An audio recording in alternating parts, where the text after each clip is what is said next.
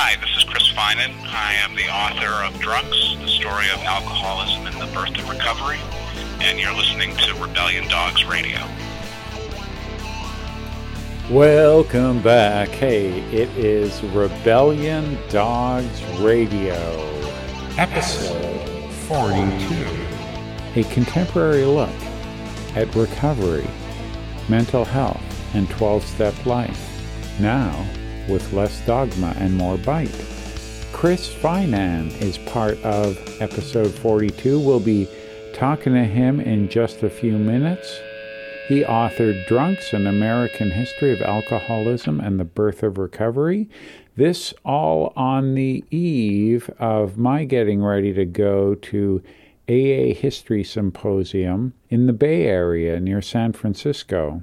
It's a weekend getaway uh, who else will be there?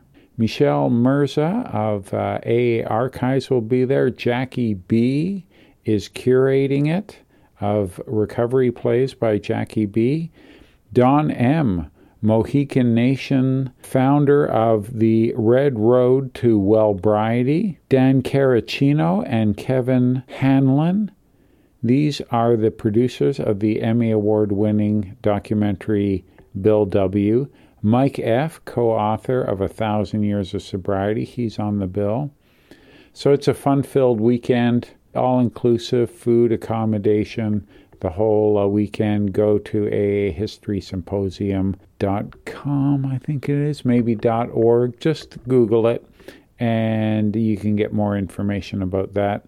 I am certainly looking forward to seeing some old friends and making some new friends in the Bay Area. Later in the show, we'll also have music from the Velveteens. So let's get to my interview. I've been savoring this book since the International Conference of Secular AA in uh, Toronto, Canada, in August. Finding time to get uh, Chris on our show, we did that.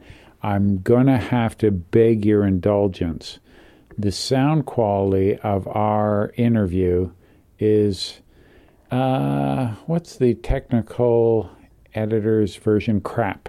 And if uh, you can bear with me, uh, the content is worth the quality issue. I hope you'll forgive us. Uh, I couldn't hear it while we were recording. Uh, Chris couldn't hear it while we were recording. I've done the best I can to sort of get out the uh, noise, uh, but I'm really not an audio editor. I just play one on radio. So uh, that's all I can say about that. Let's uh, go to our interview now from December 2018. Chris Finan, author of Drunks An American History of Alcoholism and the Birth of Recovery. It was a delight to read your book, Chris, and uh, I've always got three books on the go, and uh, I, I just didn't want to rush through this. It reads more like a, uh, a hero's journey, like a saga, like uh, Star Wars or something like that, than a, a dry chronology of uh, what the history is. And I think that has a lot to do with uh, the characters that you write about and their personal life and their their own alcoholism or the doctors that help the alcoholics. And the other thing it, that I noted is it's amazing how many things worked but didn't didn't last. The things we use today, or, or, or, things that, that were even more effective than some of the things done today, but didn't get preserved in history. Yeah, no, it's a. Um it is a hero's journey for me. You know, as somebody who was in recovery, obviously, when I was researching these people, I had a lot of identification with them. You know, that came out remarkably when I was reading about Indian recovery. Mm-hmm. Um, and it's a long, and it is a long story. Um, it's a long story of multiple efforts. People have always been trying to get sober. Many have succeeded uh, long before uh, AA, but the history also emphasizes, you know, what a critical role having the right organization plays in in recovery because, as you know, Bill Wilson put it, you know, there was no mass production of recovery before AA. But there are so many interesting stories, and and these people are my heroes. So I'm glad that I'm glad that came through. Well, let's go back to uh, Handsome Lake because he, here's a, a, character who some of his teachings are still being used in Iroquois religious ceremonies now, right? That's my understanding. At least it was as of you know, the 1950s when anthropologists really uncovered his story mm-hmm.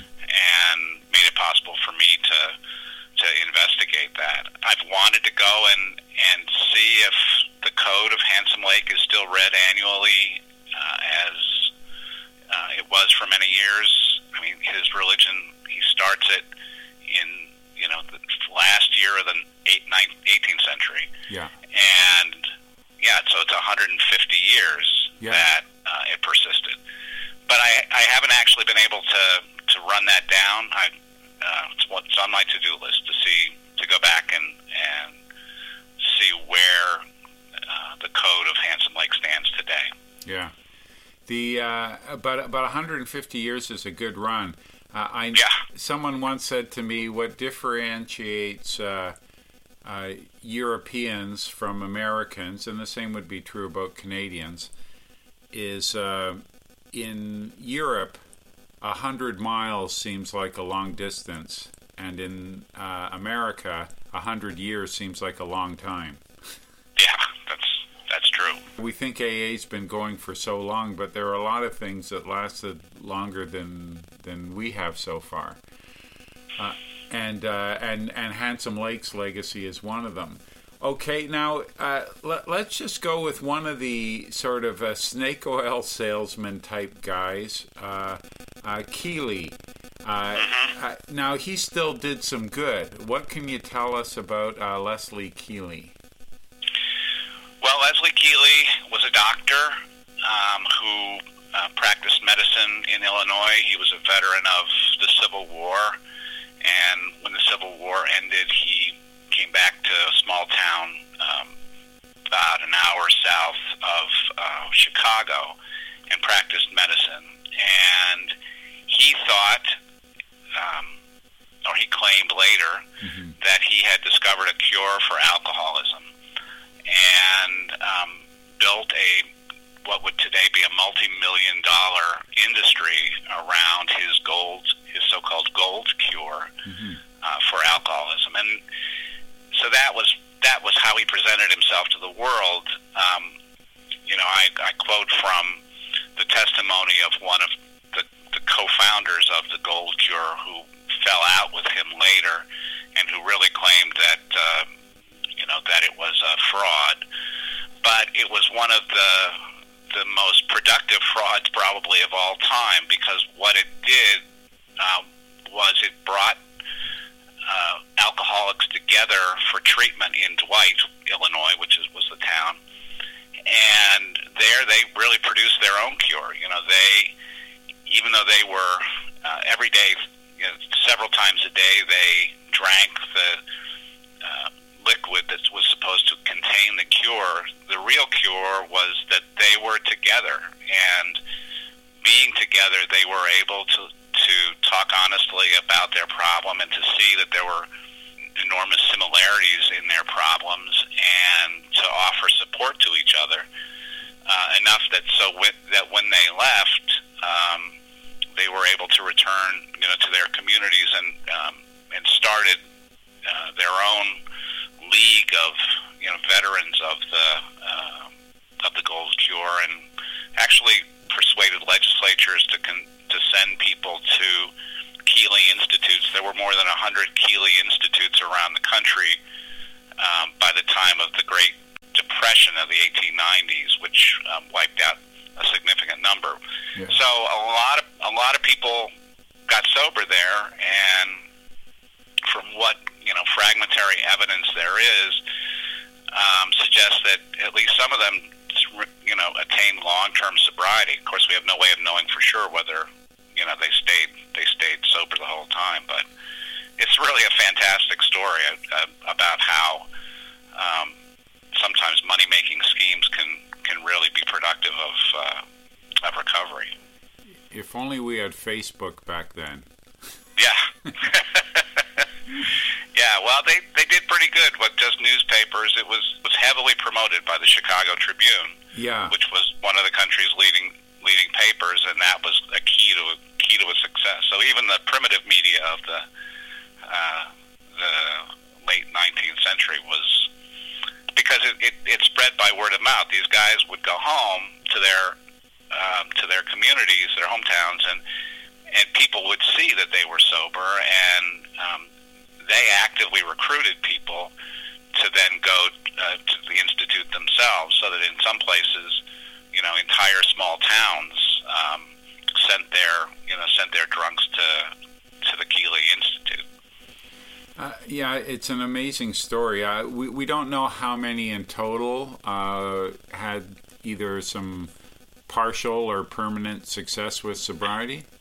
Well, the, no, because Keeley himself, you know, as you said, was a bit of a snake oil salesman, and he hid a lot about his business. Um, in particular, he refused to reveal what was in his gold cure, Yeah. um, supposedly projecting his proprietary formula, but probably just revealing the fact that it, there was nothing in it that was healthy anyway. He would make large claims. He would claim that hundreds of thousands of people uh, got sober. I, I think it's safe to say that tens of thousands of people Yeah. were uh, went to the the institute, and in that and that alone makes it you know a, a real landmark in Yeah. uh, in recovery. Uh, yeah, I mean there are organizations now, uh, sort of peer-to-peer groups that you know haven't that that kind of uh, following. Here's a couple of characters I remember reading about: John Hawkins and Nathaniel Curtis. Are, are these people you would have liked to meet if you could have? Well, Hawkins, in particular, um, is somebody that I spent a lot of time uh, writing about because he was, in my view, he was the preeminent Washingtonian. Mhm. You know, the Washingtonians were again, you know, one of these really remarkable early movements that not are not entirely unknown, but that their history has not been well told before now, in part because this is the 1840s and you know it's difficult to to research uh, you know their activities and it was very spread out but it was another national movement of people in recovery for sobriety and it was a sensation because nobody up to that point believed that it was possible to recover from alcoholism Right. and again, it was the shock of seeing people who had, you know, been lying in literally in the gutter, um, getting up and going to meetings and suddenly becoming productive citizens again. And, and Americans, whether they were drunks or not, flocked to these meetings of Washingtonians to see this miracle and hear these people talk about their recovery. And Hawkins was uh, leader of the, the Washingtonians. He was a uh, an unemployed hatter in Baltimore, where the Washingtonians started in, in 1840. He went to, he was really struggling, white knuckling um, his his most recent abstinence episode, and um, somebody took him to a meeting in one of the first Washingtonian meetings, and he then became a great um, leader by traveling around the country. He he traveled tens of thousands of miles around the country, you know, um, helping st- helping start groups, um, helping people, you know, in jails um, come out of jails and go to and get into meetings, and um, and he, he stuck with it a lot longer than um, a lot of the Washingtonians. The, the movement itself was relatively brief. I mean, it kind of went up like a rocket and came down like a rocket but uh, Hawkins stayed on the road right up until the end of his life. He he died, you know, just after visiting one of the people he had helped. It was a great story, and his and it was well told by his son in a biography. So I was able to find a lot of detail about his story there. But the Washingtonians, you know, even though they were they passed quickly, they left a lot of they encouraged a lot of um, investigations into recovery, including by a lot of doctors, and the whole movement to start opening inebriate homes and asylums to help alcoholics really grew out of this confidence that uh, alcoholism was something that could be cured. It's an enormously you know important story for us. Yeah, like long before uh, SAMHSA or NAADAC, there was this American Association for the Cure of Inebriety. Right. Did that have something to do with uh, the whole uh, first idea that maybe this isn't a moral problem or a, a mental health problem, but an actual uh, disease problem? Yeah, I mean, it was it was one of the most encouraging developments, you know, up to that time. It was these these people who had founded these asylums and homes, which were you know small, generally small institutions, got together and uh, began to, to meet together and push, you know, in a programmatic way, uh, the idea that uh, alcoholics could be helped, and many of them were doctors, but not all of them. And um, you know, by the end of the 19th century, uh, there were, you know, a, a lot of different types of institutions helping alcoholics, including some state-run um, institutions where they had actually taken the drunks out of jails and asylums and put them into, um, in a few cases anyway, several states, yeah, yeah, into 1810, the the sober house, I think it was called. Uh, that had something to do with Benjamin Rush or something. Like things well, we see yeah, today. that was that was his idea, right? Yeah. He never, it really wasn't implemented until after the Washingtonians, but Okay, um, yeah. but yeah, Rush, you know, Benjamin Rush, one of the signers of the Declaration of Independence, was one of the first doctors to recognize that alcoholism was an illness, and he recognized also the the importance of um, drunks being able to get sober outside their environment. But it was just it was just kind of a blueprint when he died. But by the end of the 19th century, there were really dozens of um, places where alcoholics could get help. It was still pathetically inadequate to the problem, but it was a very, you know, the, the Keeley Institutes, et cetera. It was a very hopeful time. So, you know, it, that was right up until uh, pro, you know, right up until prohibition hit, and basically returned us to the dark ages in, in terms of how alcoholism was, uh, you know, was considered, and closed mo- almost all of the institutions. The Dwight, the last institution in Dwight, um, remained open until actually the 1960s, but um, uh, the Keeley Institutes were largely gone uh, by then, and you know, by the time Bill and Dr. Bob got together, there was very little help uh, anywhere for for alcoholics, and you know, the stigma came back in you know in, into force, and there was nobody arguing against it. So it was it was a dark age. Yeah, my understanding is when Bill and Bob met, uh, they had never even heard of the Washingtonians. They didn't know a, about a lot of the history. They were both members of the Oxford group, but it, it wasn't until later someone told Bill Wilson about the Washingtonian history. Is that right? Yeah, I, that is right, and and he didn't know much about them, um, and actually the way that he talks about them in um, uh, in the twelve and twelve kind of misrepresents major aspects of, of the Washingtonians, but um, but it wasn't his fault. There was you know there was just no research on. There was nothing left. There were no you know there were no breadcrumbs anymore. Yeah. Um, and and actually you know the the the Association for the Cure of Inebriety um, gave birth to a medical journal that was the first journal to focus on the problem of alcoholism, and that was gone too. So a lot of the science that a lot of the science that had been done in the late 19th century was completely forgotten, Yeah. uh, and it was everything started over you know, after prohibition. So where did, did you go for a lot of your research? Uh, were you in AA, GSO archives? What institutes today sort of house the best data that's out there about the history of alcoholism? I didn't use too many libraries. There aren't there aren't too many. Yeah, I um, wondered about that. there were some things in the New York Public Library. Since AA is really only a part of this book, and you know, there are two chapters that are specifically dedicated to AA, I basically use the the AA histories, you know, the kind of the up close, um, intimate look at what that process was like. I did get to go to Illinois. I went to Springfield to look at the Keeley Institute papers, Mhm. and um, I went to.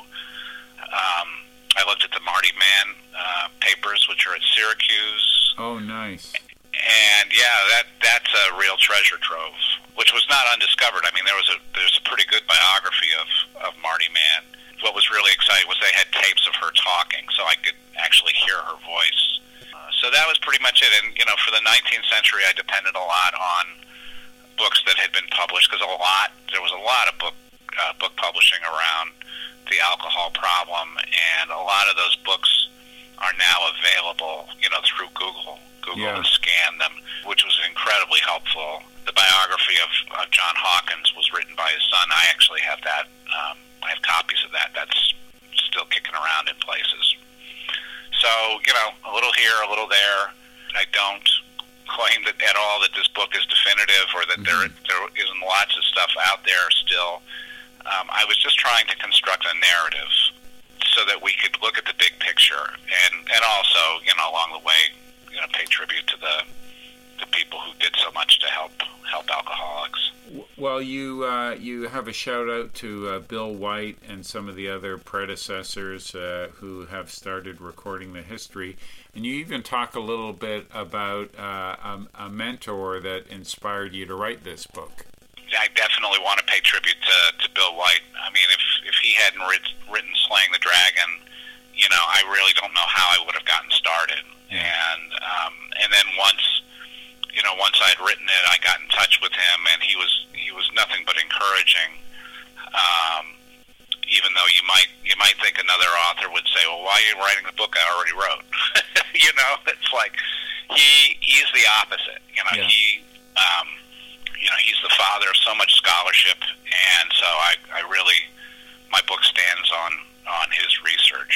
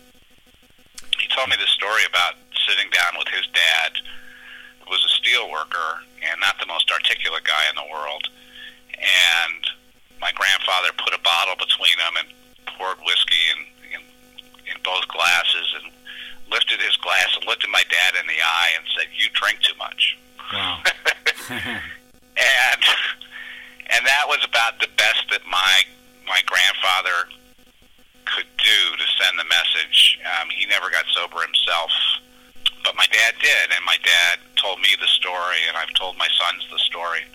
So I really do believe that you know our stories, as we all know, our stories are so important. Understanding our stories is so important to our sobriety. You know, I think that they've played a uh, a huge role in history in making it possible for so many millions of us to get sober.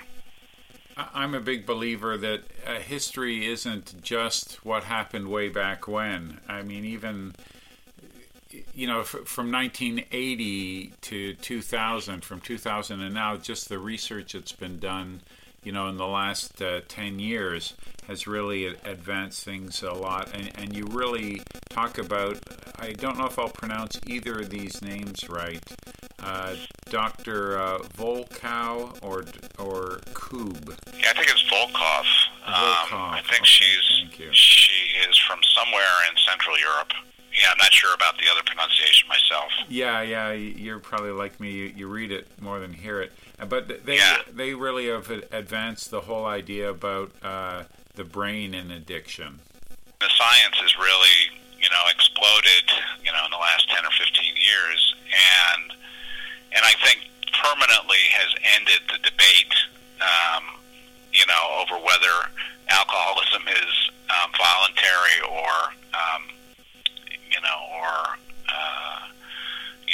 you moral failing, or if it's it's a medical problem, and um, and it's really important that we get we got that debate behind us. You know, mm-hmm. I think it's now widely recognized, and what what Marty Mann was saying, really from the 1940s on, that um, that alcoholism is an illness, that it's curable, and that society has a responsibility to help help alcoholics. I think those three points, which were the center of her her educational campaign, have finally been you know accepted by uh, society as a whole. Yeah, we would be remiss without uh, sort of crediting many of the sort of non alcoholics that uh, helped our cause. Uh, here's another name I, have never known if I pronounce it properly or not, but uh, George uh, Vaillant or Valiant. The psychiatrist. Yeah, right. that's right. Uh, the Natural History of Alcoholism. Uh, I mean, he was a good friend to Alcoholics Anonymous. Can you tell us a little bit about how he sort of uh, advanced the whole game well, he of did alcoholism? This, yeah. It, starting as somebody, a psychiatrist who had no understanding at all of of alcoholism. He made it um, really his life work, and the great contribution was that he oversaw the the development of a longitudinal study of alcoholics over the course of of men over the course of decades, which allowed him to really home in on on the alcoholics in that um, in that sample and to really get a very granular view of how recovery worked and didn't work um, in their lives. You know, he tells the story of how, you know, when he was looking at the results of his research, he was really deeply disappointed at first to find that um, although in his his area of Massachusetts there was really widespread availability of support for alcoholics, that, that the recovery rate was quite small when you looked at in their first in the in the early years after their their sobriety. But what he found was that when you looked at it, at their careers subsequently, that um, even though they may not have gotten sober the first time they tried, you know, with each um, each additional try, a significant population does get sober, and obviously we we have proof of that today you know, when there are, you know, literally millions of people who are in recovery. But he, he was the one who really showed, you know, the importance of uh, persistence and, and people and, um, and helping people who wanted to continue to try to quit and would and were eventually successful. Yeah, not blaming them and not giving up on them. Yeah. Right. Do you have your uh, book handy? I got it. Okay, I'm wondering if you would uh, read a little passage which really talks to sort of the more modern uh, look at uh, alcoholism. And this is uh, Waves of Sobriety from page uh, 277, starting off at White and McLellan. Read right, and it's referring to, to Bill White and, and Tom McLellan, who wrote many articles together. White, certainly not just a historian, White is also um, an advocate um, and a researcher, and he's a Renaissance man when it comes to the issue of alcoholism. So he wrote he wrote with McLellan, and and this is describing one particular uh, article that they wrote. Mm-hmm. White and McLellan began their task by attempting to clear away the wreckage of decades of debate over the nature of alcoholism. They wrote, Our focus in this article is not on what addiction is a disease, illness, disorder, habit, problem, etc., but on the temporal course of addiction and how the span of, of the disorder from onset through sustained recovery can be effectively managed at personal and at the personal and professional level. The first step, now not quoting this is this is me writing. The first step was to make clear that not all alcohol or drug problems were chronic. Most do not have a prolonged and progressive course, they wrote. All persons with AOD problems do not need specialized professional long term monitoring and support. Many recover on their own with family or peer support. But the line between problem drinking and alcoholism was hard to decipher in the early years of a drinking career. White and McLellan called for research to identify early signs of progression. They also sought to reassure alcoholics, drug addicts, and their families. Among those who do need treatment, relapse is not inevitable, and all persons suffering from substance dependence do not require multiple treatments before they achieve stable, long lasting recoveries, they wrote.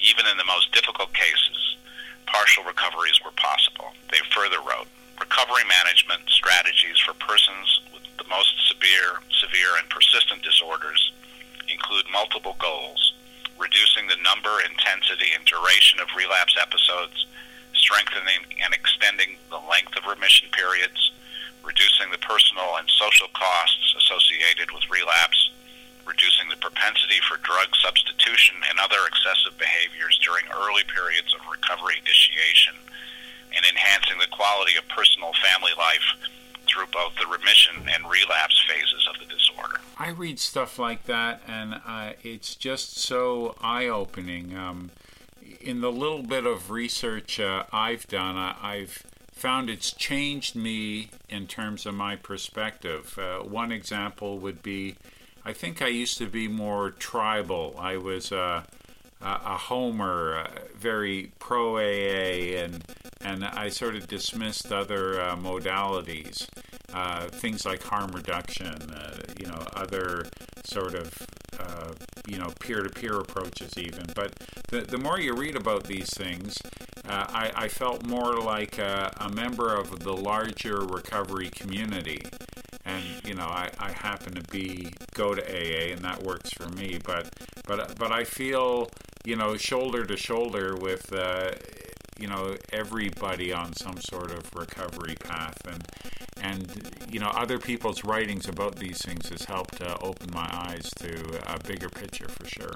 I felt the same excitement. I really wasn't aware until I, I wrote the book about the emergence of you know what you have to call a recovery community that is very broad and very diverse and you know is a realization of Bill Wilson's statement long ago that there are many paths to recovery. That we now all recognize that is I think a tremendous step forward. I think it's you know it's probably the most historical historically significant change you know since the start of AA itself you know at a time when you know we're living through this awful opioid epidemic, uh, it couldn't be it couldn't be more important. And hopefully, you know, we won't relapse as we have in the past into um, you know old habits of blaming addicts for their behavior and um, you know and putting them in prison instead of helping them find recovery tools. And I think the passage of the most recent um, legislation that you know, authorizes a lot of money for recovery support is uh, is an indication that at least watching all of these uh, organizations and these efforts, you know, sort of rising up, doing good, and then falling into ashes. Do you have any concerns uh, right now about, be it AA or the larger recovery community, about either becoming too rigid, becoming too anything, about being at risk of being reduced to a place in uh, history? You know, I'm not. I really am not uh, concerned mm-hmm. about the the danger of relapse at, at this point for the for the recovery movement. In part because there are now so many people in recovery. You know, we've uh, hopefully reached a you know a point where it isn't possible for politicians to ignore you know their lived experience of what it takes to help people who are addicted. That said, you know, there's always this dark part of us that wants to punish people who aren't like us, and I don't suppose I would never take off the table altogether the the danger of going back to old ways. But I, I do think that the part of the recovery community now is a very active advocacy uh, effort by Faces and Voices of Recovery and Facing Addiction and others that will go into the political ring and really fight this out in a way that, of course, AA can't. I mean, so so I'm I'm an optimist anyway. I mean, looking back over the history of of alcoholism, I think you know we have every reason to be optimistic, but we just need to to continue to fight. Uh, there's still a lot of people who aren't getting the, the help that they need, and government is only scratching the surface with what they've spent so so far. You know, that's the nature of history. You know, the fighters the fighters prevail. Yeah. Just uh, to sort of uh, wrap up, I want to go back to uh, something. You know, your experience with uh, uh, Bill White, who didn't treat you as the competition, but just sort of embraced you into the community of uh, of researchers, of journalists. And uh, I remember uh, he and Ernie Kurtz were talking, and uh, and it was about the question of uh, what if you want to research something and then you find somebody else has done it.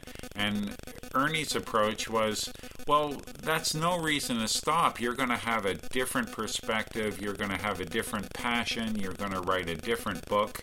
Uh, you know, go ahead and do it. And and that was eye opening to me because there's been a few things I thought, oh, I'd like to do something about so and so, and then ah, it's been done, and you know I move on to something else. But uh, it's not like w- there was only ever one love song written. right.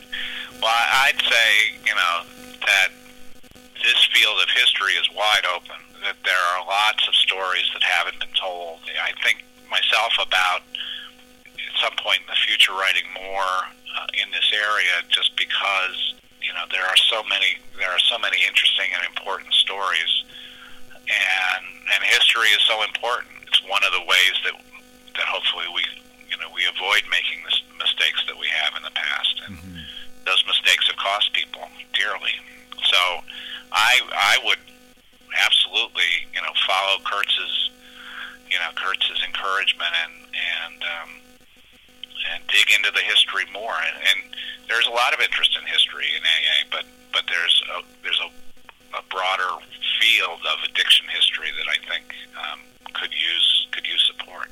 Yeah, I'm um, uh, getting prepared for a presentation I'm doing at. Uh, the 2019 iteration of the AA History Lovers Symposium, which is moving from Sedona to the Bay Area in Northern California. So I'm doing something on sort of special the debate over special interest groups. Bob K, who you might have met when you were in Toronto, he's uh, working on some uh, research he's done, and and uh, I think this is great. Uh, more should be encouraged to do this sort of thing.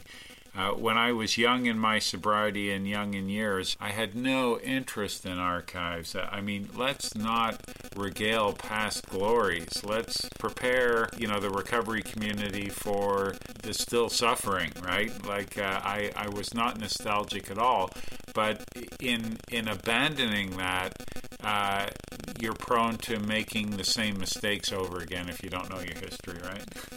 yeah, I think I think that's true, and um, and there's so much inspiration to be found there. I think that's you know so many you know so many have contributed to where we are today, and um, it's important to know their stories. Yeah. What's uh, the best way for people to get a co- their own copy of uh, Drunks: The Story of Alcoholism and the Birth of Recovery?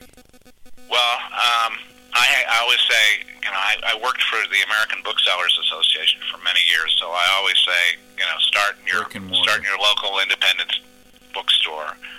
Um, and um, but obviously, it's also widely available online and um, in every form. And there's even a uh, an audio book. Oh, nice! Yeah. Yeah, yeah. No, it, um, really nice job done by the the narrator of that, which um, I definitely uh, can recommend. And um, so it's it's there for the for the taking, and I um, I'm always happy to talk to anybody about it uh, subsequently. How do they get a hold of you then, Chris? Well, so just my email address is cm as in Michael Finan at gmail.com. Okay, that's uh, that's uh, that's very generous.